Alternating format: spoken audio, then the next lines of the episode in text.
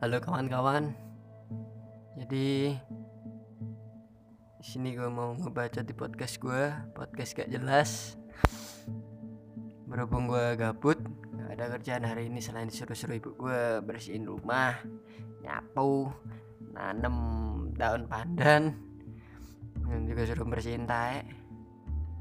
Dan sekarang waktu luang gue, gue bingung mau dihabisin kayak gimana. Ya udah gue putusin bikin podcast ini. Jadi podcast ini gue bakal jawab pertanyaan yang udah gue buat di Insta Story IG gue. Jadi gue bakal jawab sebaik mungkin, sebisa mungkin dan sejujur mungkin. Dan no offense ya. Pertanyaan pertama. Cara kurus. gue ditanyain cara kurus anjir anjir ya gue bakal jawab. Nggak asal jawab ya maksudnya yang gue rasain aja.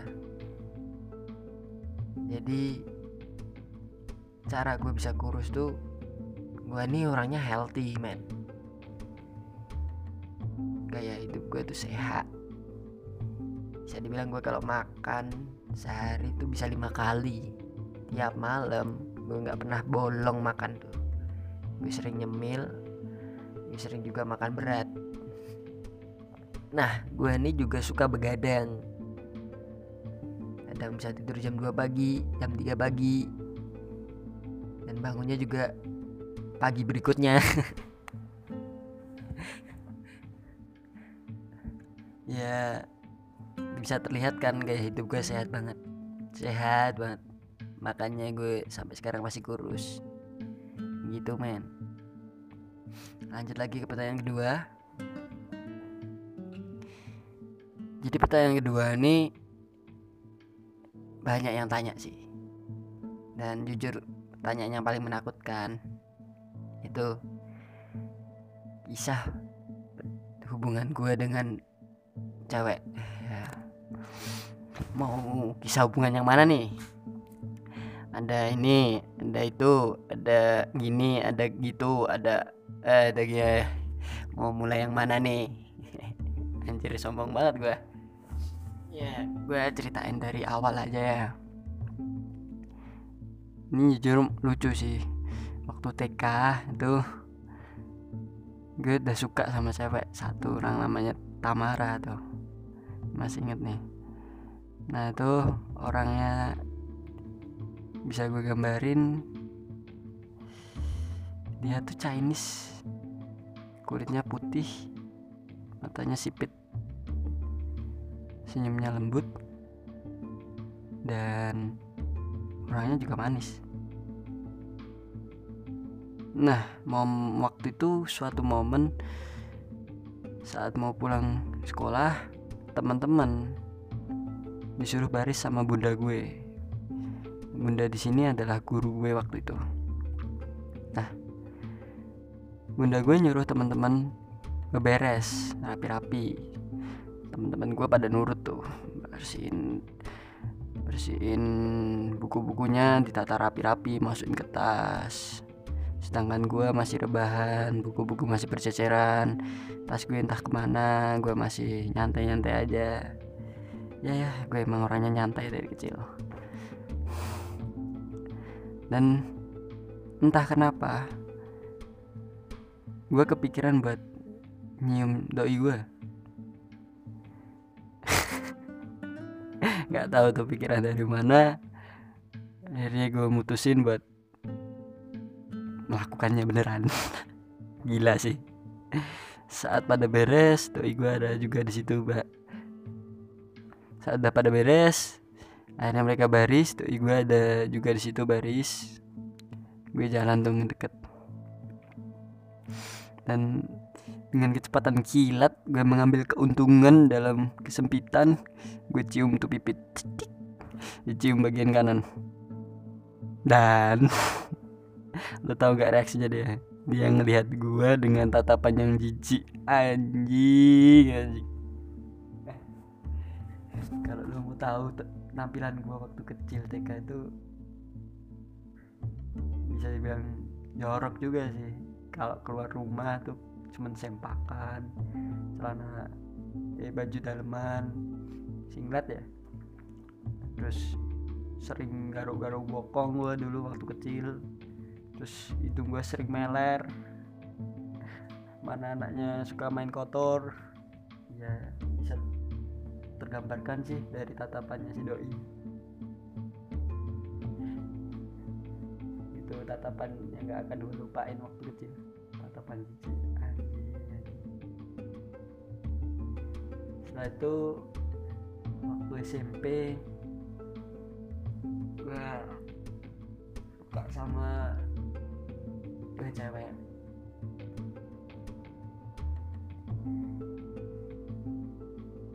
Waktu kelas 8 SMP gue deket sama cewek namanya Nada gue tahu orangnya ini waktu percakapan sama temen gue di masjid. Wih, dulu gue tuh anak masjid bro. Gue ikut rohis bro. Gue jadi wakil di situ bro. Gue nggak pernah azan. Padahal gue sering piket azan. Anjir anjir.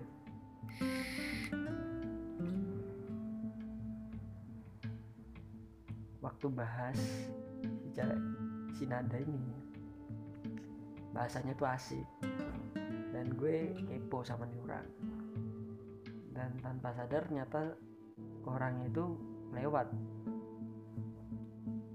Temen gue yang sadar kalau orangnya itu lewat. Dan dia ngasih tahu. Dan waktu gue ng- ngelirik ngeliat tuh si nada gue cuma bisa lihat bagian belakangnya doang. Ya gue gak pulang dari eh selesai dari masjid itu gue gak masih belum tahu orangnya itu yang mana. Masih kepo gue setelah itu gue ulik-ulik-ulik gue cari.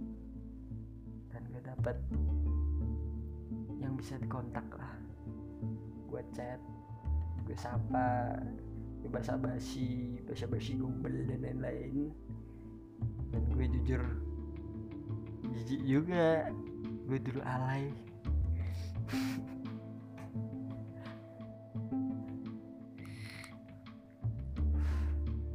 dan setelah beberapa bulan gue deketin dia gue nyatain perasaan gue. Dia juga punya rasa yang sama anjing. rasa yang sama. Entah kenapa bapak gue tahu dong kalau gue deket sama cewek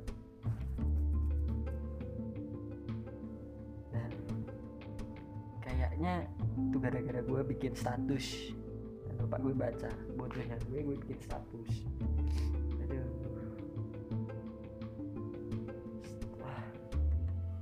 Bapak gue tahu gue ada hubungan sama cewek bapak gue marah. Dan dia bilang gue harus fokus sekolah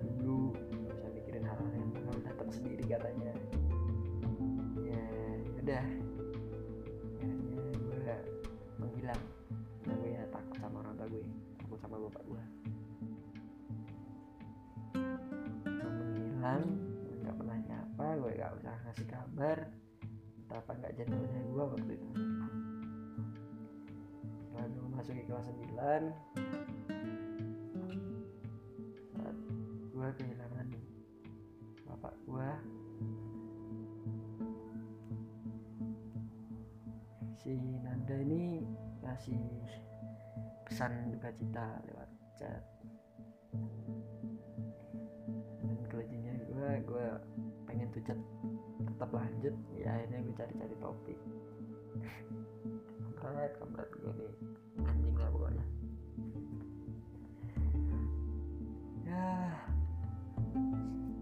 PDKT kedua langsung dengan tidak mulus. Karena setelah kelas 9 dia mau lanjut di luar kota. Dan gue bingung mau lanjutin LDR apa enggak. Jujur gue waktu itu ngerasa digantung pandang gue ya gue gak tahu sudut pandangnya dia. Ini no offense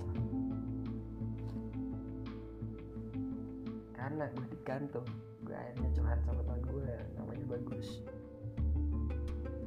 Dia curhat dan dia ngasih saran ke gue kalau gue lari cari yang lain aja. Gue ikutin sarannya. Dan gue minta sarannya dia rekom cewek yang gue deketin waktu itu gue kelas 1 SMA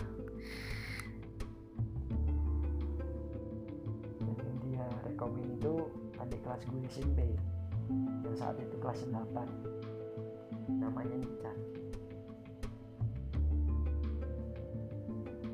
Setelah gue dikasih milih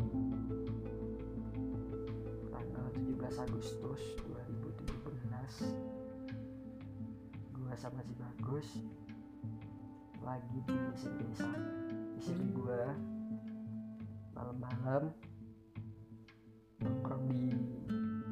joglo SMP gue di situ ada joglonya. Gue dapet tuh kontak lainnya gue chat. Kalau nggak salah gue bilang halo kayaknya ya. Selang beberapa menit dibales dong bales. Apa gue baik juga? Ya tapi ya biasa chat pertama nggak selalu berlangsung dengan cepat pelan-pelan step by step. Dan selama seminggu kayaknya yang respon gue baik. Dan ada latar belakang kenapa dia ngerespon gue dengan baik. Yaitu karena dia itu punya temen temen deket dua orang. Perempuan nah temen deketnya ini salah satunya ada yang suka sama gue bukan gue sombong apa gimana tapi ini kenyataannya makanya gue bilang. Nah dia pikir gue ngechat dia tuh karena gue pengen kenalan sama temennya. Dan gue bersyukur karena dia ngiranya gitu. Jadi chat gue dibales. Nah saat gue ngechat si Nican ini gue masih kontak-kontakan sama si Nada dan ketahuan deh akhirnya kalau gue masih kontak-kontakan sama Nada dan si Nican dan si Nada tahu gue kontak-kontakan sama si Nican. Suatu ketika waktu nongkrong sama teman-teman gue gue debat tuh sama cewek itu. Ya dari perdebatan itu akhirnya gue memilih si Nican pulang gue nangis dong. Anjing air mata buaya. Setelah gue waktu perjalanan pulang tuh gue telepon temen gue namanya Tasya. Gue gue sambat soal itu dan dia marah-marah. Dia kecewa sama gue ya jujur gue paham sih kenapa dia bilang kayak gitu dan kecewa. Karena emang gue brengsek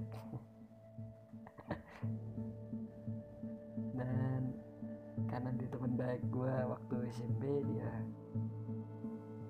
support pilihan gue dan dia minta kalau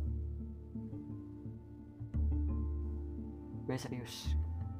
Gue harus serius sama pilihan gue ya udah gue serius sama pilihannya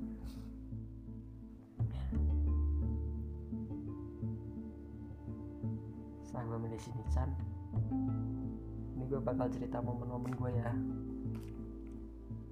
deketin dia momen-momen tepat gue deketin dia. Gak tahu gue dapet pikiran dari mana bisa ngelakuin hal-hal lagi gini nggak tahu lah. Waktu itu gue pernah tanya rumahnya di mana. Dan dia jawab kalau dia itu tinggal di daerah Pangkalan Udara. Ya udah deh gue putusin buat ke Pangkalan Udara buat nyari rumahnya karena dia nggak bilang tepatnya di mana pasnya di mana dia nggak bilang. Nah di Pangkalan Udara itu gue ada tuh setengah jam muter-muter nyari rumahnya. Sampai gue diliatin penjaga rumahnya. Penjaga komplek rumahnya. Wah serem banget lah. Gue lebih lama di situ kayaknya sejam atau berapa. Sejam lebih mungkin gue udah ditangkap kali ya dikira mau ngapain. Nah saat gue di komplek rumahnya ini jadinya buat tanya rumahnya itu yang mana. Gue suruh dia keluar rumah. Dia nggak tahu kalau gue ada di daerah komplek rumahnya. Nah momen itu gue inget jelas rumahnya tuh bagian depan redup lampu warna kuning dan bagian dalamnya tuh lampu terang. Muncul dah dia si Chan tuh pas di depan pintu rumah. Itu celingak celinguk kelihatan rambutnya habis diramas pakai baju tidur kayaknya. Dan saat dia lihat gue dia senyum. Kaget dia nggak berani keluar rumah. Karena ya takut juga sama orang tuanya. Tapi buat gue nggak masalah sih karena gue bisa lihat senyumnya senyum tipis. Yang masih membekas sampai sekarang. Kenapa gue paling suka sama senyumannya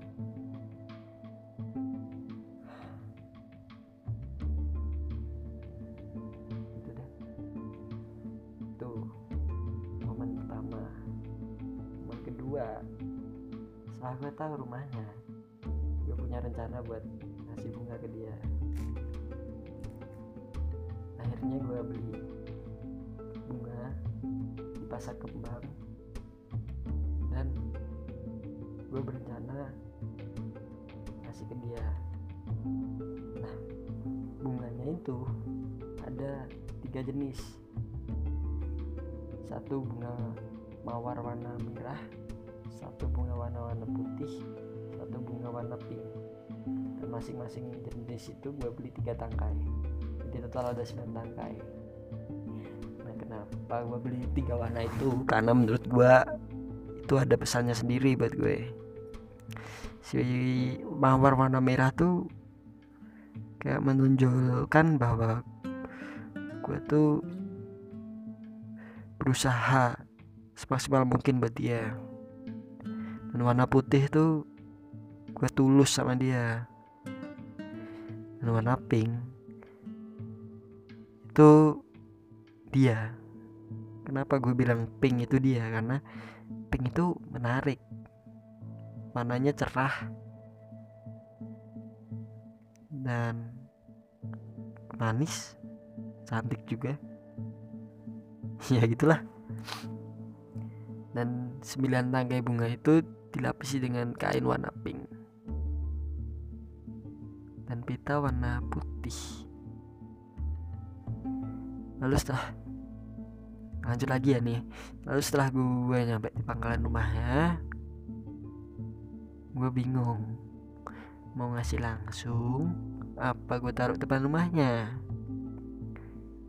Ya berhubung gue takut sama orang tuanya akhirnya gue taruh depan rumah nah di situ gue gak cuma naruh bunga gue juga naruh sepucuk surat. Anjir. Sepucuk surat. Nah di surat itu ada nama gue. Namanya Nara. Nah nama Nara ini nama panggilan aneh. Apa nama panggilan lucu ya? Nggak tahu lah. Yang dia buat gue. Nara itu diambil dari Nabil Irawan. Nara sesudah itu gue pulang ke rumah gue bilang kalau di depan rumahnya ada sesuatu ada bunga. Nah, saat dia mau ngambil yang ngambil ibunya dong. Dia keduluan sama ibunya. Anjingan dan ibunya bilang kalau yang ngasih bunga di depan rumah itu pengecut. Nggak berani langsung. Anjing gue dibilang pengecut setelah itu gue mutusin buat ke rumahnya di hari esoknya. Hari esoknya apa ya? Pokoknya setelah itu gue mutusin lah buat ketemu orang tuanya. Dan saat gue ke rumahnya gue ngajak si bagus. Karena gue takut sendiri. Gue takut canggung gue takut gak bisa jawab gue takut ah banyak lah pikiran negatif saat itu. Nah waktu itu gue jam setengah delapan mungkin. Gue udah di depan rumahnya. Gue ketuk pintunya. Assalamualaikum. Si Ya siapa? Ibunya bilang gitu tante Ini saya tante. Abi temennya Nican Oh iya tunggu sebentar. Ek dibukain pintu. Ya ada apa nak? Ini tante mau ketemu Nican Oh mau ketemu Nican ya udah nak masuk dulu. Disuruh masuk. Nah waktu gue masuk ruangannya masuk rumahnya tuh gue lihat bapaknya ada di pojokan lagi telepon lewat walkie talkie kak bawahannya kali ya. Dan di situ gambaran gue makin jelas bahwa bapaknya ini orangnya tegas dan menakutkan. Karena saat bapaknya bilang di walkie talkie itu kayak nyuruh apa dan itu tegas banget. Langsung deh pikiran gue ke mana-mana. Gue di yang duduk dan ditanya mau minum apa gue jawab seadanya aja. Setelah itu bapaknya mendekat ke gue duduk di sofa. Selesainya dia telepon dan lewat walkie talkie. Dan ibunya membawain minuman. Nah di situlah gue berhadapan sama orang tuanya. Dan ibunya bilang kalau si Nichan tuh lagi sakit jadi dia gak bisa keluar dari kamarnya dan gue cuman bilang kalau oh ya tante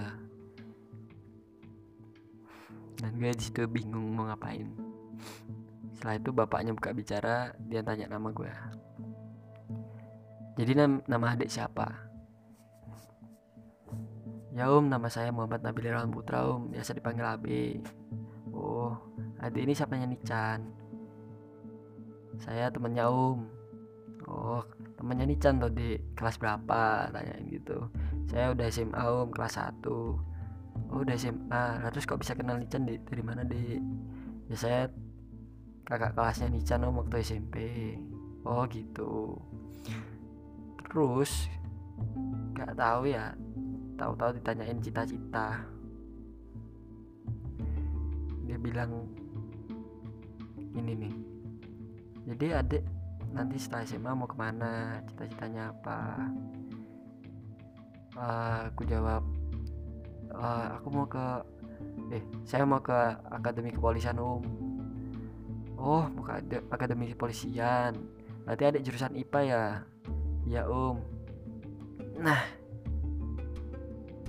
Ya ada hubungannya sini fisika sama akademi polisian tapi apa faedahnya nanyain? Soal fisika. Waktu itu. Gak tahu nih kenapa tahu-tahu gue ditanyain soal fisika. Ah gue nggak habis pikir lah. Gue ditanyain gini. Jadi dia mau masuk akademi polisian ya? Berarti ada harus pintar fisika dong. Wah gue cuman jawab iya om. Ya fisika emang penting buat akademi polisian om ya om kasih pertanyaan nih soal fisika wah perasaan gue udah anjing mati gue. Fisika gue jelek. Tanyain tuh apa bedanya percepatan dan kecepatan? Wah kalau per, kalau percepatan itu makin cepat tuh. Kalau kecepatan itu stabil ya cuma bilang oh ya ya ya ya om. Cuma bilang kayak gitu kayak antara dia batin ini anak bodoh tapi kok mendeketin anak gue ya? Yang penting gue lolos lah dari pertanyaan itu. Saat itu dia tanya soal kelapa jatuh. Kelapa jatuh itu apa yang terjadi? Ah gue nggak bisa jawab tuh. Ya bingung jawab apa. Ada tuh gue cuman dua menit. Eh, gitu doang. Anjing anjing. Nah gue bersyukur banget nih saat itu karena gue ngajak temen gue. Saat teman gue lihat piagam yang ada di dinding kalau si om itu juga pinter main wayang. Temen gue nyelimur nih soal wayang. Dan akhirnya si om ngobrol sama temen gue yang jujur si bagus nih juga pinter. Soal seni budaya. Ya gue merasa beruntung lah di situ. Lalu setelah 30 menit atau 45 menit gue akhirnya izin pamit. Oh iya gue lupa. Waktu itu ibunya juga tanya ke gue ada ini ngerokok nggak? Anjing. Anjing.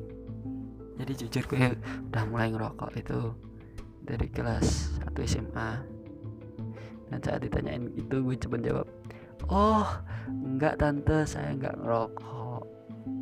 Oh bagus kalau gitu kan adik mau akademi. Ya matilah gue orang tuanya nggak suka ngerokok cowok ngerokok ya. Ini cuman mantuk mantuk mantuk sepulangnya dari itu nggak ngerokok. Ya ya ya bullshit banget ya anjir ketiga. Satu momen keempat momen yang gak bisa gue lupain. Tuh. Waktu gue ke Jogja nemuin dia. Jadi gini. Saat dia udah kelas 9 SMP eh kok 9 deh gak ding. Belum belum 9 SMP saat dia masih kelas 8 SMP dia itu orang tuanya pindah tugas dan dia berencana pindah ke Jogja. Nah itu kenapa gue bisa ngampirin dia ke Jogja. Gue lanjut nih momen gue saat ngampirin dia ke Jogja. Waktu itu gue di KFC KFC Solo Paragon. Gue kepikiran kalau gue kangen dan gue pengen ketemu dia. Dan ya aja dong karena gue saat itu tetek banget ya. Kalau nggak sekarang kapan lagi? Kalau nggak sekarang kapan lagi? Ya udah besoknya gue langsung ke sana. Pagi-pagi gue bangun entah kenapa saat itu gue bisa bangun pagi. Gue izin sama orang tua gue gue mau ke Jogja mau ketemu sama Nican. Izinin alhamdulillah jam 8 gue udah di Purwosari gue cari tiket dapat jam 10 apa jam 9 itu gue lupa. Nah saat gue sebelum mau naik kereta gue tuh cekcok sama si Nican nah sesamanya gue nyampe masuk ke kereta si Nican marah karena percecokannya tadi dan dia nggak balas chat gue. Padahal gue udah perjalanan ke Jogja dan masih belum tahu rumahnya di mana di situ gue cuma berbekal bahwa rumahnya itu ada di komplek angkatan udara. Sesampainya gue di stasiun Tugu di Jogja gue cuma duduk di bangku bingung. Karena gue nggak tahu alamat rumahnya di mana. Antara gue mau lanjut apa mau balik. Dan ini gue agak sedikit alay sih. Gue udah nyiapin bunga coba dari Solo. Anjir anjir. Waktu itu akhirnya gue putusin buat mesen gojek. Terus gue ketik tuh komplek angkatan udara. Nah sesampainya gue di komplek angkatan udara itu yang gue tuju. Ternyata gue salah tempat. Itu tempatnya tuh bisa terlihat kalau ada kali gede terus ada tembok-tembok terus di balik tembok itu ada kayak hutan-hutan. Nah ternyata itu kayaknya tempat akademi angkatan udara kayaknya. Bukan komplek. Tai banget gitu loh. Dan itu chat gue belum dibales. Ah gue nggak habis pikir lah waktu itu. Setelah itu gue pilih nenangin diri gue dengan minum air kelapa karena di situ ada yang jual. Gue ke situ gue pesen air kelapa dan alhamdulillah dibales chat gue dan gue langsung jujur aja sebenarnya rencana gue mau nyerpresin dia tapi berhubung gue tersesat di situ akhirnya gue jujur aja kalau gue di Jogja dan pengen rumahnya. Dikasih lah tuh Sherlock rumahnya. Nah saat gue udah seneng kasih Sherlock rumahnya HP gue mati. HP gue mati anjing, gue berencana jalan kaki coba. Akhirnya gue jalan kaki setelah bayar air kelapa gue nemu counter nah tak kenapa waktu itu gue gak ada malu-malunya. Tetep banget gue ke situ dan gue izin buat ngecas. Uh, mbak boleh ngecas nggak? Oh iya mas silahkan. Alhamdulillah mbaknya baik. Padahal gue nggak beli pulsa nggak beli apa-apa gue cuma ngecas doang. Setelah itu HP gue nyala. Gue akhirnya memutuskan buat pesen gojek dan dengan alamat yang sudah diberikan tadi sama Nican dan bener dong. Tempatnya tuh jauh banget. Dari lokasi saat itu gue di mana. Dan anjalnya gue ya pas itu adalah ternyata itu deket sama stasiun. Stasiun yang deket, deket bandaranya Jogja tuh apa namanya? Gue lupa. Ya pokoknya di situlah harusnya gue turun di situ. Kan turun stasiun Tugu gue nggak tahu tuh habis banyak kayaknya. Uang gue cuma buat mundar mandir naik gojek. Kalau soal itu duit gue hitungan kalau buat ke cewek.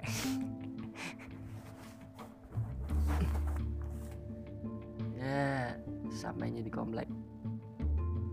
Dia bilang kalau rumahnya itu ada di belakang poh patung pesawat. Ya udah gue jalan kaki masuk ke kompleknya jalan kaki.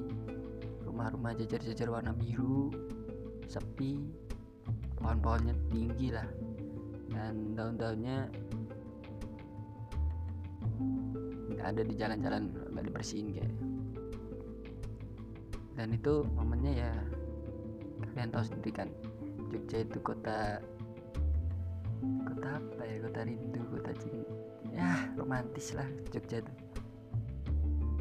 itu waktu itu gue jalan kaki momennya kayak gitu menurut gue sih. Sampainya gue di depan rumahnya. Gue lihat emang bener rumahnya itu pas di belakang. Patung pesawatnya itu.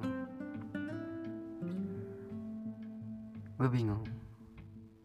Gue mau ngetuk apa gue mau ngechat ya setelah gue putusin akhirnya gue ngetuk pintunya di sini gue maksudnya ngecat tuh ngecat dia suruh keluar. Tapi ya udah gue ketuk aja lah biar gentle anjir. Gue ngetuk assalamualaikum. Tanyain ibunya dia siapa? Ini saya tante AB oh AB ya tantenya udah tahu nama gue dan tantenya udah tahu gue lah. Dia disuruh masuk. Yang buka pintunya adiknya Nican namanya Naila. Kaget dan gue eh mas Abe disuruh masuk. Gitu duduk di sofa disuruh duduk. Nah si Nicannya malah masuk ke kamar. Kampret kan niat gue ke situ mau ketemu dia kangen sama dia. Ini malah ketemu sama mbak sepupunya dia adiknya dia dan ibunya dia ya udah deh gue ditanya-tanyain. Gak apa-apa lah. Yang penting gue udah lihat wajahnya. Gue pikir gitu. Dan gue nggak sempat ngasih bunganya dong. Karena gue malu. Dan tidak dapat momen waktu itu. Pulang dari itu gue ke Pla- Plaza Barukmo dulu. Ke Plaza Barukmo gue pesan makan buat perjalanan gue. Balik ke Solo dan bunganya itu gue tinggalin depan mallnya itu. Tau lah tuh bunga ada yang mungut apa dibuang nggak tau lah nah itu momen momen asik momen nyeleneh dan lain-lain lah. Saat sama dia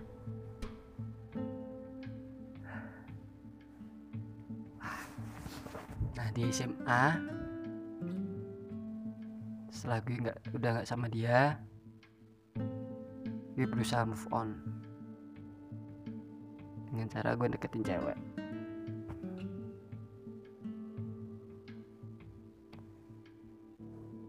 Gue move on dari dia bisa dibilang satu tahun lebih kali ya. Setahun lebih dihitung dari semester 2 awal sampai semester satu. Satu apa kelas? Semester 2 kelas 11 ya. Eh berarti setengah setengah tahun setengah tahun gue move on dari dia. Gue tanya saran sama teman gue namanya Depi gue tanya anak Semarang yang cantik siapa kenalin lah sama Tira. Kasih lihat. Kasih bukan kasih lihat ding kasih nama IG-nya. Namanya Tira Queen. Nonis. Eh nggak tahu lah gue. Bodo amat waktu itu sih mau nonis mau enggak lah. Itu ketin dulu. Ya nggak berjalan mulus juga anjir. Lo tau gak gue nyatain perasaannya di mana sama dia? Gue nyatain perasaannya di depan gereja dong pakai martabak manis aja ya romantis banget. Goblok goblok. Setelah sama dia gue move on lagi karena gue nggak dapet dia anjing anjing. Susah juga ya bukan gue gue deket sama Putri. Anak SMP berapa ya? Lupa gue saat itu dia mau naik kelas. Gue deket sama dia dua bulan tiga bulan kayaknya ya. Saat gue kelas 11 semester 2 setelah itu gue deket sama Kalista. Dan gue terakhir deket sama Devi ya itu sih hubungan sama cewek dan jujur hubungan gue di SMA itu semua gak berjalan mulus. Ada yang gara-gara agama lah ada yang karena gue nggak nyaman lah ada yang karena mau fokus belajar lah ada yang mau ngejar linjur lah ya gitulah. Tapi sih menurut gue emang gue yang salah karena ngetrit gue aja yang belum bisa baik ke mereka. Makanya mereka gak tahan. Itu sih. Ya lanjut ke pertanyaan ketiga. Pertanyaan ketiga itu